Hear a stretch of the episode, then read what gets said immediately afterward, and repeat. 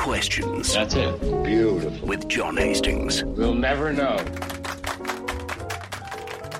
Once again, we ride in the ether, in the in between the stardust, having espressos. Uh, quick note: uh, the Space Jam movie with LeBron James came out like a year or two ago. Bugs Bunny is fine. Let's uh, see if I can forget other important moments in culture by answering our next question. Paul, John. Paul. John, what's the worst joke you've ever heard? And can you share it with us? um, my favorite worst joke. So uh, yes, I can. Uh, well, I can. I can tell you a story. I don't know if I can share it. I, um, I'm a stand-up comedian. I have been to a lot of open mics. I've been to almost too many open mics. I fucking love open mics. They are a place where you see people, but you don't know how they exist. How is that person doesn't have a shirt, doesn't have a coat either, and it's winter. Um, and like the decisions are made intellectually in those moments where you actually the mind reels that someone thought that was the way to solve this problem. Do you know what I'm saying? Like it's a fascinating one where it's not it's not just that that's that you've come here to try and make people laugh. That's one thing. The fact that you thought this is how you do it. That is truly mind meltingly impressive. I know what I'll do. This. This is how you're going to do this? All right. You're wrong. Uh, I was at uh, Grumpy's Bar in Montreal, Quebec, Canada. This was a year or two into comedy. Now, this was a true, this was a time before comedy in Canada, everyone. Hey, it wasn't like England in 2006 where you couldn't move but for doing good at stand up. This was, there was no future in it. There was like 10 of us and we were just trying to make any money at all. Like there were these two guys who still do comedy in Montreal and they exclusively book shows in the gyms of high schools at Catholic high schools. And they act like they run fucking Vegas.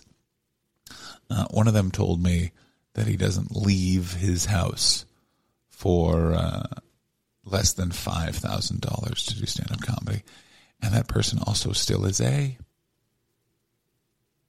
librarian. I um, uh, uh, uh, so the joke was at uh, Grumpy's. I was there with uh, my now still friend Deanne Smith. They are a fantastic comedian. Check them out.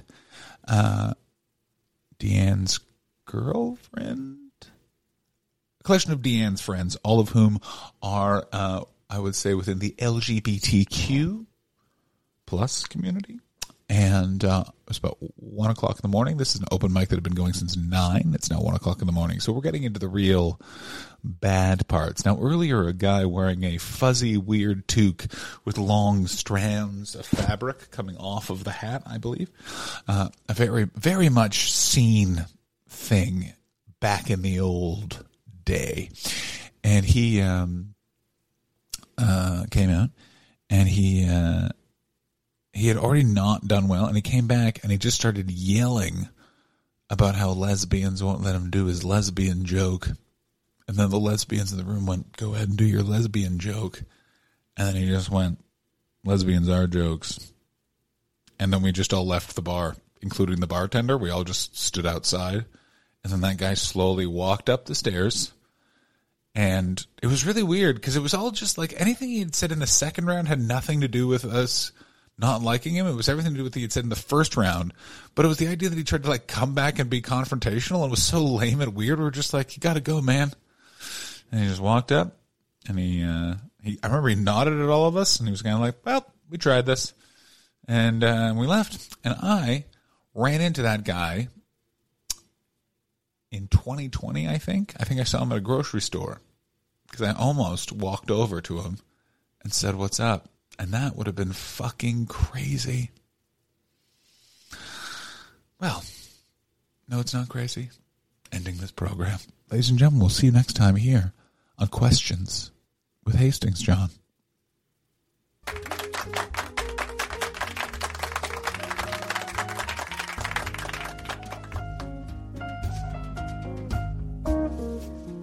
Questions with John Hastings is produced by Dark Horse Digital with Paul Daniels. I am, of course, John Hastings. Lesbians.